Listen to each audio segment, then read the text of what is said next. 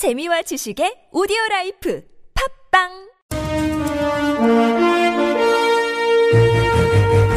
여러분의 합리적 판단을 돕기 위해 오늘의 뉴스를 골랐습니다. 백병규의 뉴스 체크. 네, 시사평론가 백병규 씨와 함께합니다. 어서 오십시오.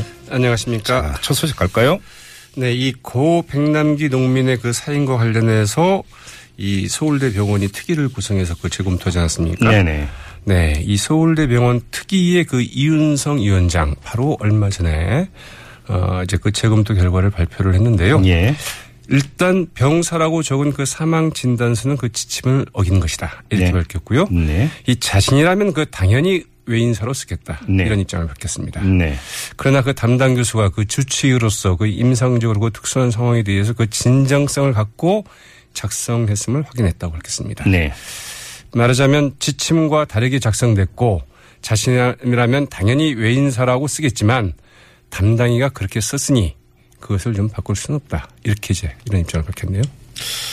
이게 좀 정리가 되는 게 아니라 더 이게 꼬이고 있고 혼란스러워지는 것 같다라는 느낌도 좀 드는데 왜 이런 식으로 판단을 했을까요? 그리고 네, 이제 그 부분에 대해서는 그 이윤상 이윤성 특별 특위위원장이 그냥 아주 아주 정확하게 얘기를 했는데요. 예. 이 사망 진단서 작성은 의료기관이 그 작성하는 것이 아니고 의사 개인이 작성하는 문서이기 때문에 그것을 강요할 수는 없다 이렇게 네. 밝혔고요. 네. 네, 바로 그 자리에 참석을 했던 이 백선아 교수, 이 치료를 담당했던 교수죠. 수술도 했었고요. 네네. 저는 생각이 좀 다르다. 이러면서 어, 병사로 기재를 했다. 이런 네. 입장을 이제 그 공개적으로 밝혔습니다. 말하자면 이 특위 발표 현장에서 어, 이 특위위원장과 담당이가 아주 서로 다른 입장을 그 공개적으로 이제 노출을 한 것이죠. 네. 그만큼 논란이 뜨거웠고 네. 어, 특위로서는 이에 대해서 동의할 수는 없으나 음. 아, 당사자가 거기에 대해서 동의하지 않기 때문에 그것을 강요할 수 없다. 이제 이렇게 바뀌었다고 되겠죠. 아무튼 이 문제는 지금 전국 대학병원 문제로 확산이 되고 있어요.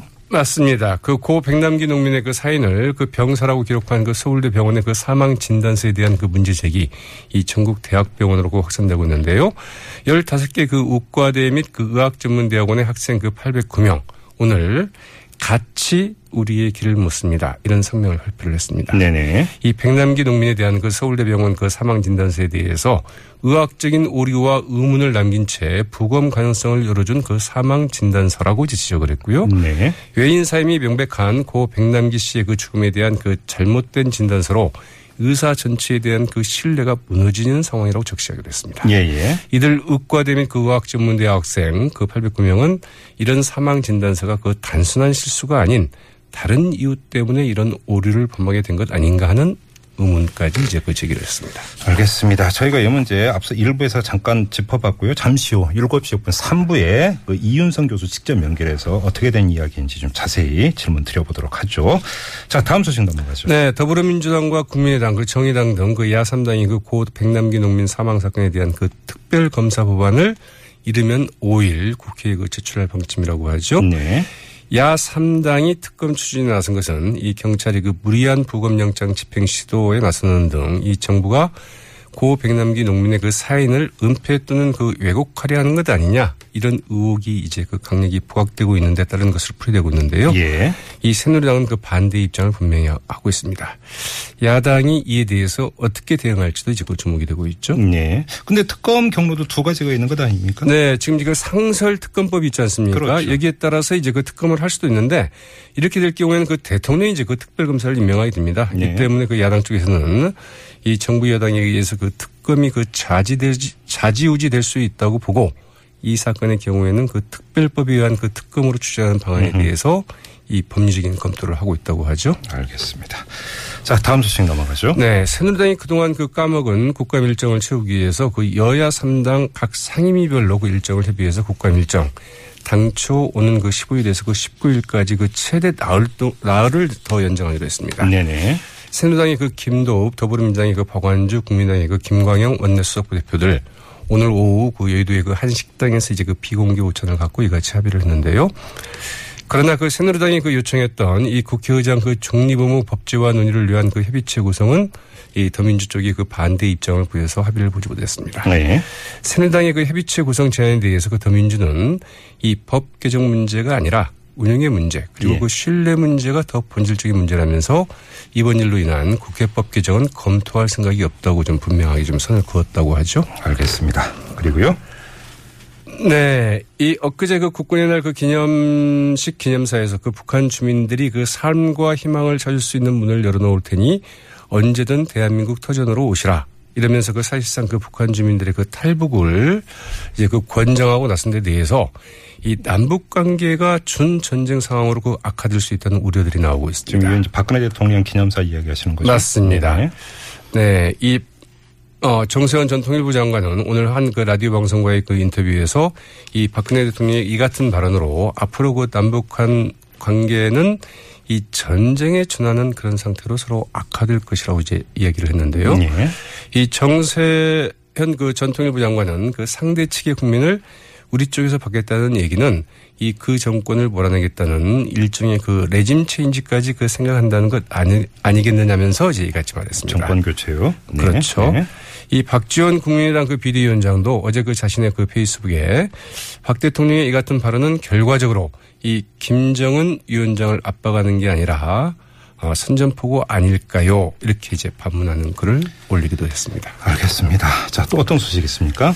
네, 이 박근혜 대통령 그 비선 실세와 그 청와대 개입 의혹이 그 연일 제기되고 있는 그 미르재단과 그 K스포츠 재단을 이 정경련이 해산의 그 새로운 통합재단을 만들겠다고 나선 것은 이 명백한 위법 행위이자 그 증거인멸 시도라는 그 지적이 나오고 있는데요. 이 참여연대 그 경제금융센터 어제 그 정경련의 그 두 재단의 그 해산과 통합 이 출연 재산의 그 처분에 아무런 법적 권한도 없는데 공고연하게 그 불법 행위를 그 저지르고 있다면서 네. 어 이는 그 두 재단의 그 설립 및 운영에 그 권력 실세가 개입됐다는 의혹을 덮으려는 이 증거 인멸 시도라고 이제 그 지적을 하고 나습니다 한마디로 얘기 뭐 하더라도 그건 재단 이사회에서 결정해야 될 문제 아니냐 이런 거 아니겠습니까? 그렇죠. 왜냐하면 그 재단 해산은 일단 그 재단도 마음대로 할 수 없도록 되어 있습니다. 네. 네. 이 재단을 해산할 수 있는 사유는 아주 그 제한되어 있는데요. 네. 이 법인이 목적을 달성했거나 음흠. 아니면 목적 달성이 불가능하게 불능하게 됐을 때뭐 예. 이런 사유라는데 지금 생긴 지 얼마 안 됐으니까 뭐 목적이 달성됐다고 볼 수는 없겠고요. 그러게요. 네, 네. 이제 복- 목적이 불능됐다, 음. 불가능하게 됐다는데 그 목적이 뭔지 좀 헷갈리기도 하고요. 예. 그리고 이제 그 해산 때 남은 자산의 그 처분은 더 엄격합니다. 일단 의사의 이사의 의결을 거쳐야 되고요. 이 두 번째는 그 감독관청의 허가를 거쳐야 됩니다. 이 자산을 그 넘겨주는 것도 국가나 지자체 유사한 목적의 그 비영리 단체로 그 제한돼 있습니다. 예. 이것을 그 정경련이 마음대로 이제 그 정- 정할 수는 없는 노릇인데요. 이 기본적인 법 규정조차 정경련이 신경을 쓰고 있지 않다. 이제 이런 반증으로 풀이되고 있습니다. 알겠습니다. 자, 한 소식만 더 전해 주시죠. 네, 일본 신, 네, 아베 신조 일본 총리 오늘 위안부 피해자 할머니들에게 그 사죄 편지를 보낼 수 있겠느냐 이런 이제 어, 중요한 의원의 그 질문에 대해서 우리는 그 털끝만큼도 생각하고 있지 않다 이렇게 일축을 했다고 아, 그러죠. 진짜로 멘트가 이런 겁니까? 네, 오늘 그 중의원 그 예산위원회에서 그 위안부 피해자 피해자에게 그 사죄 편지를 보낼 좀 용의가 있느냐 예. 이런 그 오가와 그 주냐 민진당 의원의 그 질의에 대해서 이렇게 답을 했다고 그러는데요. 네. 이는 그 이제 그 조준현 외교부 대변인이 음. 며칠 전 일본 측이 위안부 피해자분들의 그 마음의 상처를 달래는 이 추가적인 감성적인 조치를 해줄 것을 좀 기대하고 있다. 음. 이렇게 이제 그 우회적으로 주문을 한 데 대해서 쐐기를 박은 입장인데요. 예. 네. 기시다 후미오 일본 외무상 또한 어, 바로 며칠 전 어, 이런 것은 전혀 합의된 것이 없다. 음. 어, 한일 위안부 합의는 지난해 12월 발표된 내용 이상도 이하도 아니다. 이렇게 일축을 했다고 하죠. 그러니까 아, 일본은 털끝만큼도 반성하지 않고 있고 한일 위안부 합의는 털끝만큼도 해결책이 될 수 없다. 이런 이야기가 나온 것 아니겠습니까? 네. 알겠습니다. 자, 시사평론가 백병규 씨와 함께했습니다. 고맙습니다. 네, 고맙습니다. 네.